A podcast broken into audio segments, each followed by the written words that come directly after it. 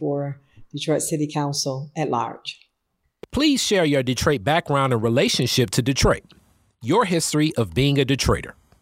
Uh, well, sure, um, in a couple of ways. The first way is when I was a, a um, let's see, I was probably in maybe the eighth grade the first time that I uh, came to Detroit uh, from Alabama. My dad uh, got a job at General Motors, and um, he was kind of on the fast track because he's a self-taught mechanic. But General Motors wanted him, wanted him here. But then he decided he did not like um, Michigan. He was just a country boy, so he moved us all back to Alabama. And I told myself that once I was out of high school, that I that I would return. So, but while I was here, I, I did attend uh, Sherrard Junior High School, and I went to um, Northern for a summer semester because I liked schools. I just wanted to go and try to remember when they used to have grades that were like nine A and nine B and whatever. So I was going because I wanted to just hurry up and finish high school. That's what. That's why I did that. Um, then the second connection was after I finished high school. Uh, I did return, and here I am.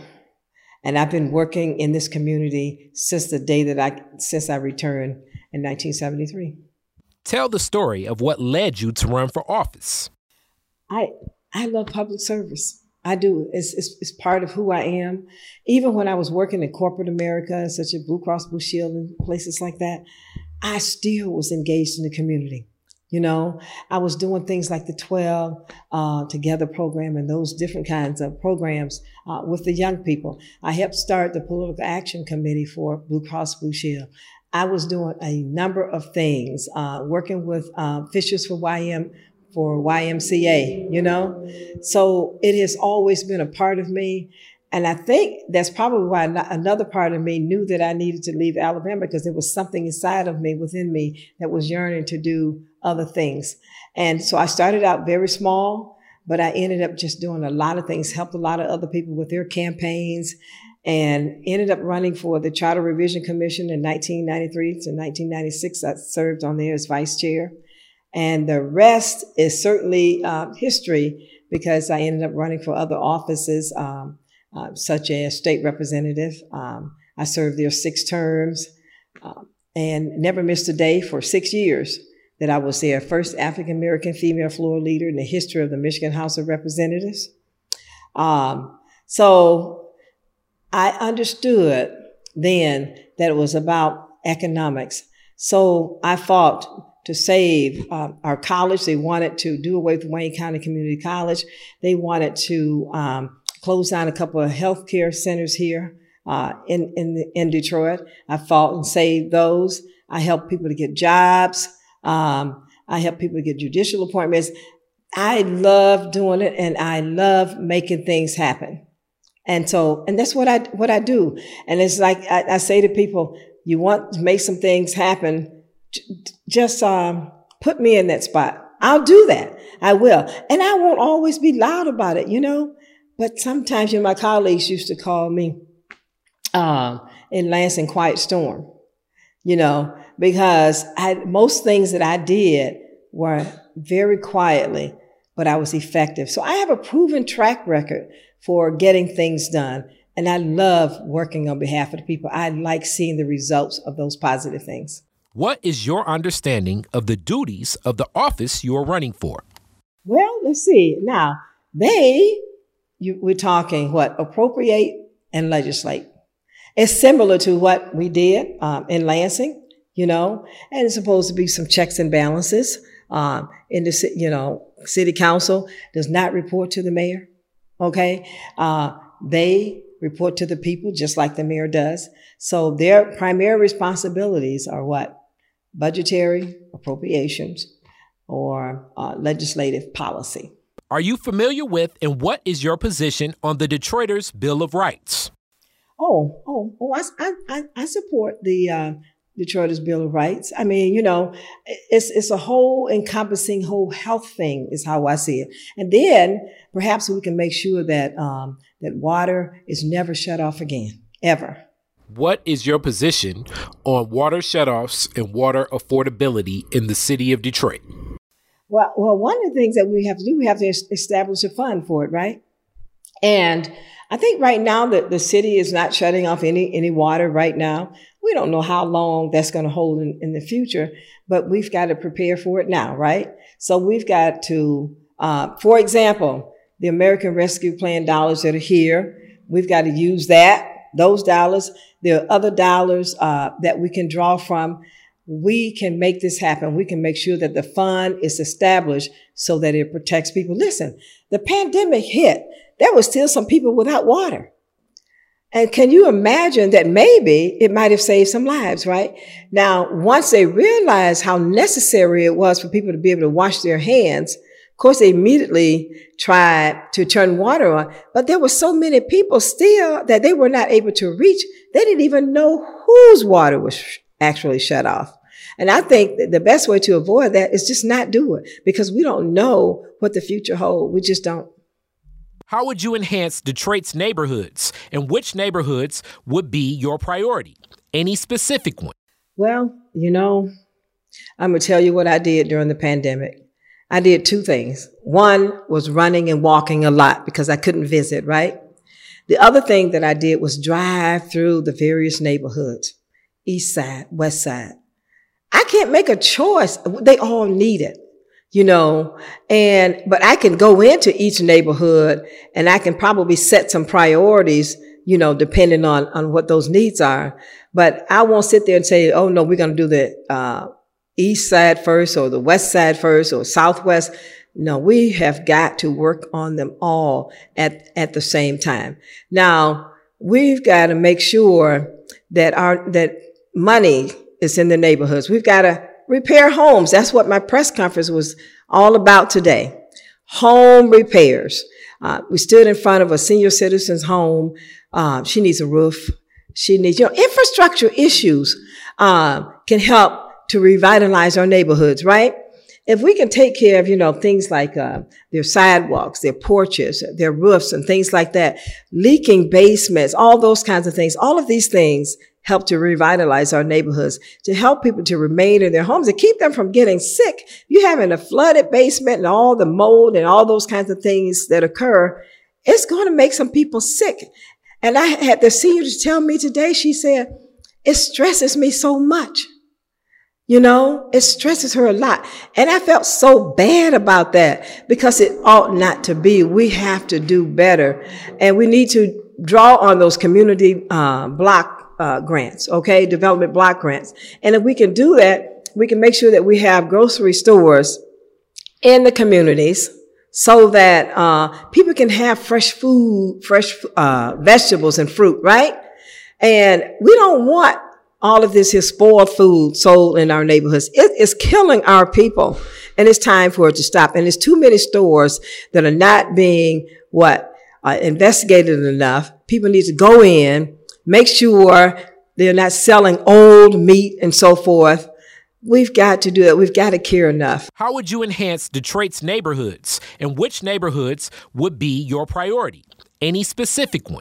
Well, we, have got to figure out, first of all, we, we have to identify that it's an abandoned property owned by the city, which means we have to take, make sure that we look up each address. Okay. And once we've identified that, then we have to, uh, well, what we can do if it's owned by the city, if the city's not taken care of, let's figure out how we can make sure that somebody who lives in the city, uh, who wants to purchase that property and maybe start a business or something like that, We'll just, we need to just sell it to them or give it to them, you know, at a very, very low rate or give it to them because it doesn't make any sense for the city to continue to hold on to property that they're not going to maintain. And I'm, and, and I had a gentleman when I was doing knocking the other day who says, you know, all these buildings and stuff around, he said, I would like to be able to purchase some of these buildings. And he should be able to do that right?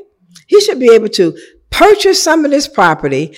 And a lot of people are aware that you have people coming in from other countries and other states. They're buying up all this property, even the, the vacant homes and that kind of thing, the abandoned properties for whatever reason, foreclosures and so forth.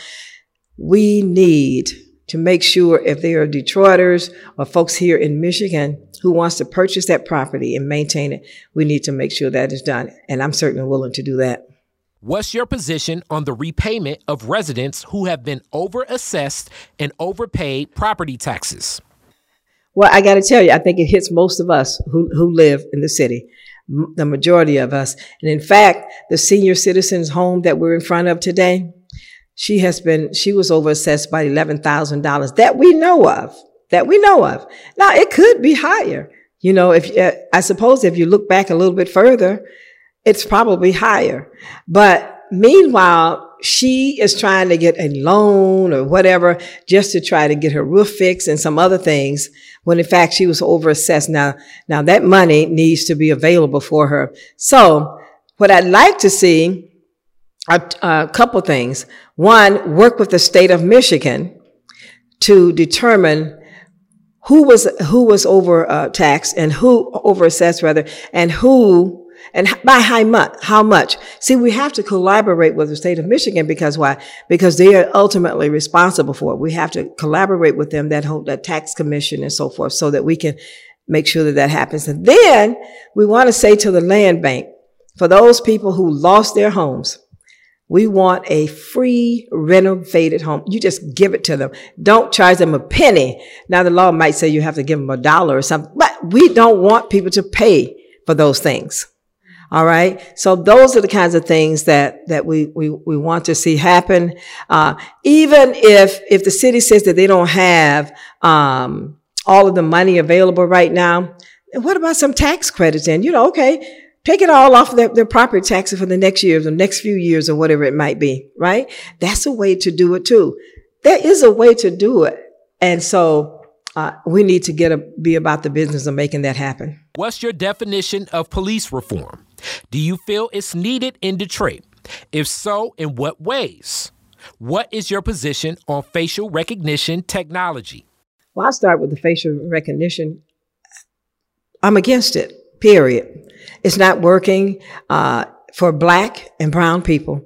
You know, they don't, you know, they can't tell one of us from another. So then what you have then are people, uh, racking up legal bills, trying to defend themselves that they cannot afford to do. So I'm just totally against it. I don't, I, it doesn't work and we all not, all not to have it. In terms of, um, police reform, I, th- I think we have to just, um, start with some, some basic things. Now here, now, we haven't had as many issues that I know of as some of the other cities have had around the country. However, I think that we need to be proactive, putting some things into place, starting with uh, making sure that there are social workers in each precinct.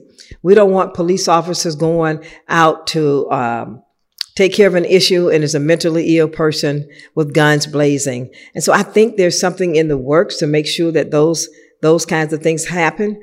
I think there's cultural sensitivity that, that needs to happen. The training needs to happen. Most of these police officers, uh, do not live in the city of Detroit because they don't have to because of law. So I think maybe we need to offer some incentives to get them to actually live here in the community that they represent. They need to live where they police and, and it needs to be more public safety versus policing.